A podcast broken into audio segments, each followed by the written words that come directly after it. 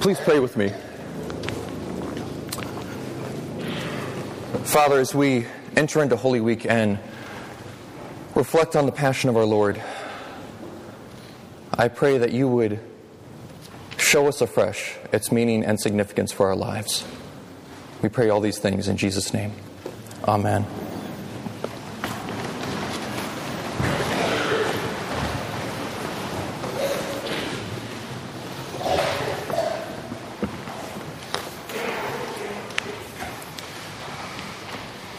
This scene isn't all that different from what's playing out in the Middle East right now.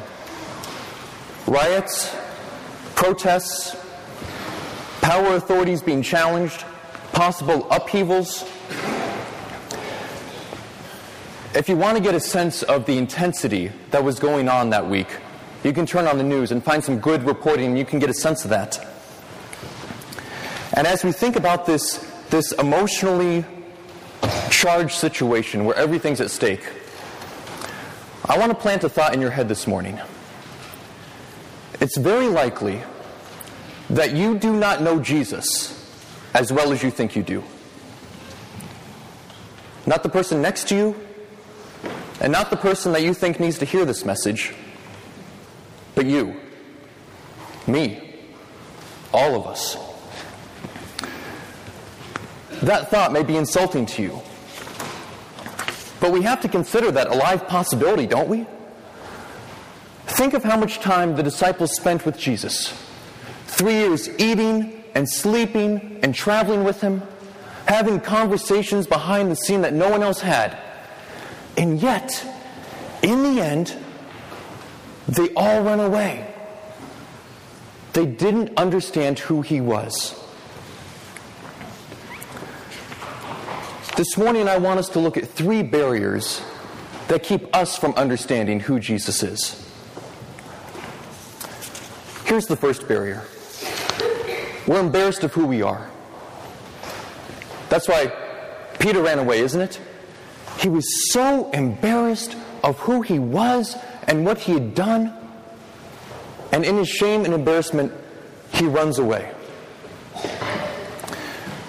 But here's the important question why does Jesus tell Peter ahead of time that Peter is going to betray and fail Jesus?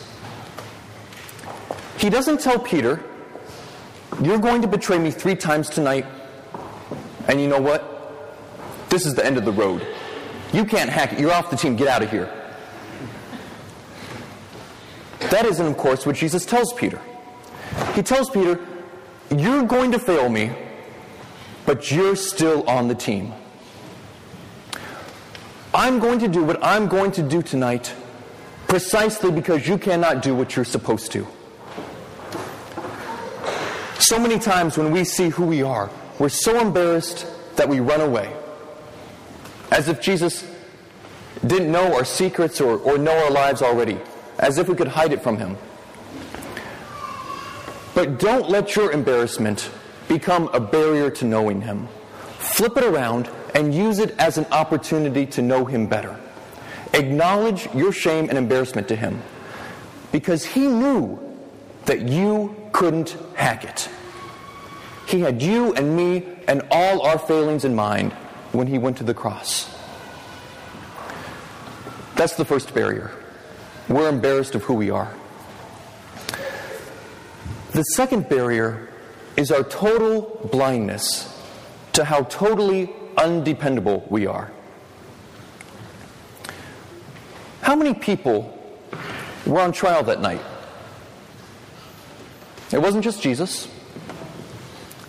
The rectors and associate rectors and all the religious leaders were on trial. Peter was on trial, the rest of the disciples, the government leaders, the lay leaders, the Roman soldiers, until eventually Everyone is on trial as Jesus walks through the street past acquaintances and bystanders, and everyone, either mentally or verbally, renders their judgment on who Jesus is. And what is the verdict of all these trials? All of us are totally undependable. But the problem is, a lot of times we have a hard time seeing that. It's interesting that almost everybody in this passage thinks they're doing nothing wrong. Some of them do come to their senses. Some, like Peter, realize what they've done. They realize how they failed. But by that point, it's too late. The consequences of those actions they're going to have to live with. There's two groups of characters in this passage. There are those who realize they are failures. And then there are those who are failures but don't realize it. We're failures in ways we don't even understand or see.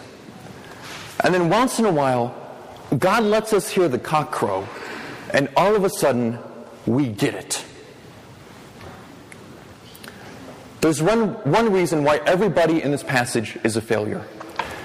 It's so that we can know that we are all in need, and so that we can know it's all a gift. That brings us to our third barrier. It's hard for us to accept gifts. The dictionary defines a gift as a thing given willingly to someone without payment, without compensation. We often treat gifts like they have a price tag on them, though, don't we? How many times have you been given a gift or seen someone been given a gift, and right away the wheels start turning, and you're thinking, oh my gosh, what's the right gift to give back to this person to repay them for the gift they gave me? I'm sure you've been there. Why is it so hard to receive a gift? Is it because we don't want to be in somebody's debt? Is it because we want to prove to others and ourselves that we don't need anybody's help? I don't fully understand the dynamics. But I do know this. If we have a hard time receiving a gift from another person and, and feel like we have to give them something back, we will have a hard time understanding Jesus. And if we are not able to give gifts to others without expecting something in return, we will have a hard time understanding Jesus. When we get caught up in that cycle, that mentality that one gift deserves another, we really are operating out of an attitude of karma and not out of any Christian principles. Karma is the, the notion that you'll get, the universe will give you what you've given it. You'll be treated just as bad or just as well as you treat others. And a lot of times we get caught up in this. Bono, the lead singer of U2, realizes this and he says, you know what?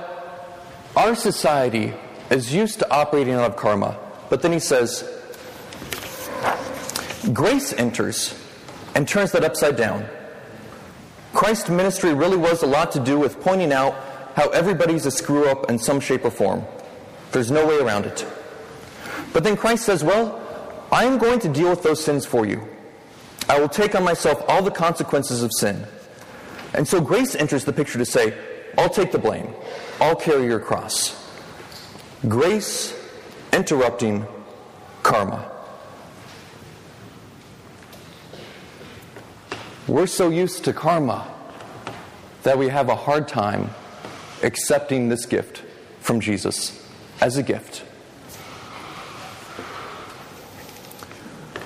We've looked at three barriers that keep us from knowing Jesus our embarrassment, our shame, our total undependability, and the hard time we have in receiving gifts.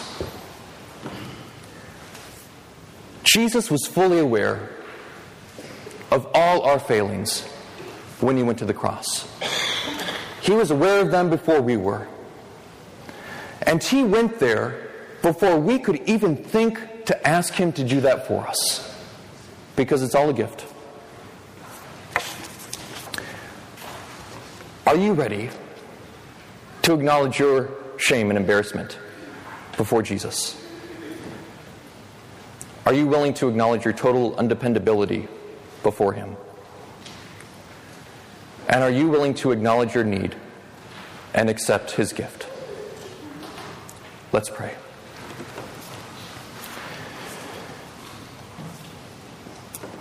Jesus, thank you for taking down the barrier of sin that separates us from you. You see into our hearts in a way that we cannot. And I pray that you would dismantle the barriers that keep us from knowing you. And we pray this all in your name. Amen.